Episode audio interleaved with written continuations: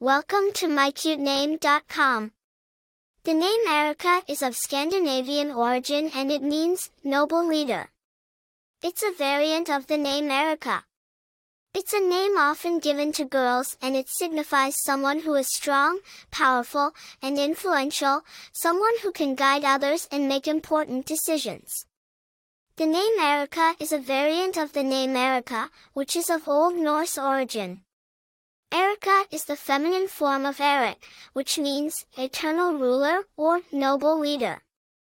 The name Erica is more commonly used in English-speaking countries and it gained popularity in the late 20th century.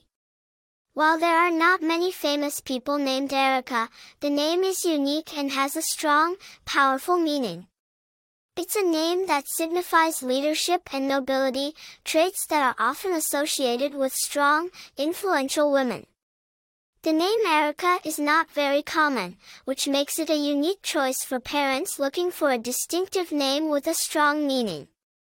For more interesting information, visit mycutename.com.